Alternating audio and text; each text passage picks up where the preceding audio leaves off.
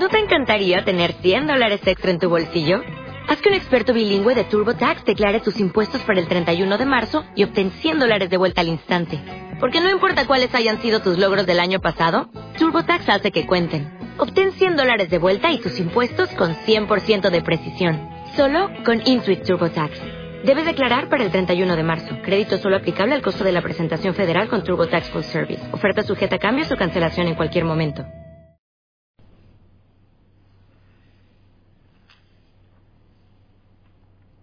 Esta carta a los Corintios, capítulo 5, 1 al 8, y Lucas 6, 6 al 11, nos permiten reflexionar sobre cosas muy nuestras, muy de nuestra vida, de nuestra actualidad.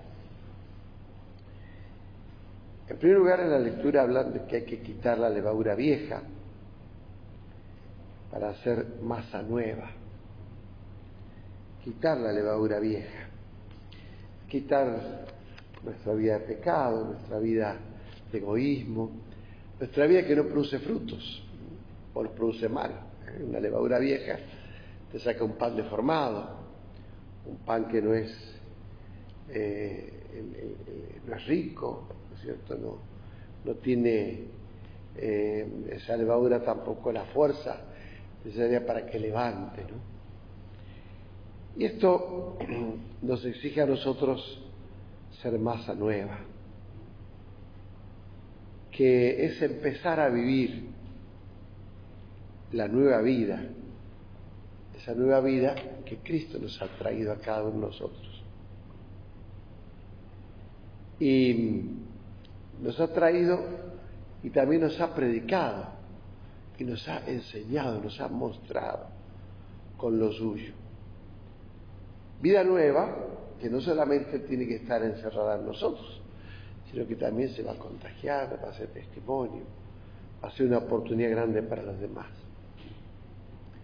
Y especialmente viviendo siempre con equilibrio frente a las tantas cosas que en este mundo tenemos que, que vivir, que administrar, que tocar, que utilizar, hasta para la misma evangelización.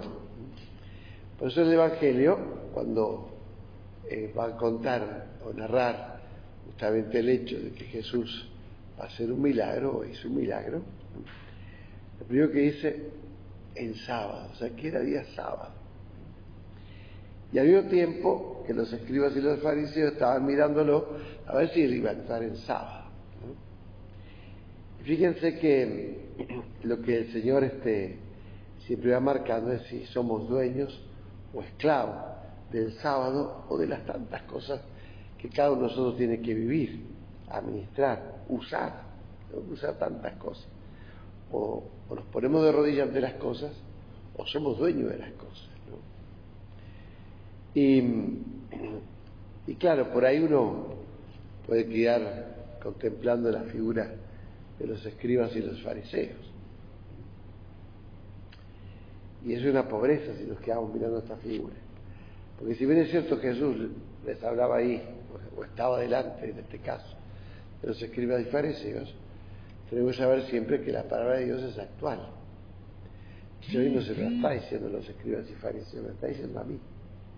Si soy dueño del sábado o soy esclavo del sábado. Si soy dueño de las cosas que tengo que utilizar de este mundo o si soy esclavo. Por eso no hay que mirar al escriba y al fariseo, sino mirarnos a nosotros mismos.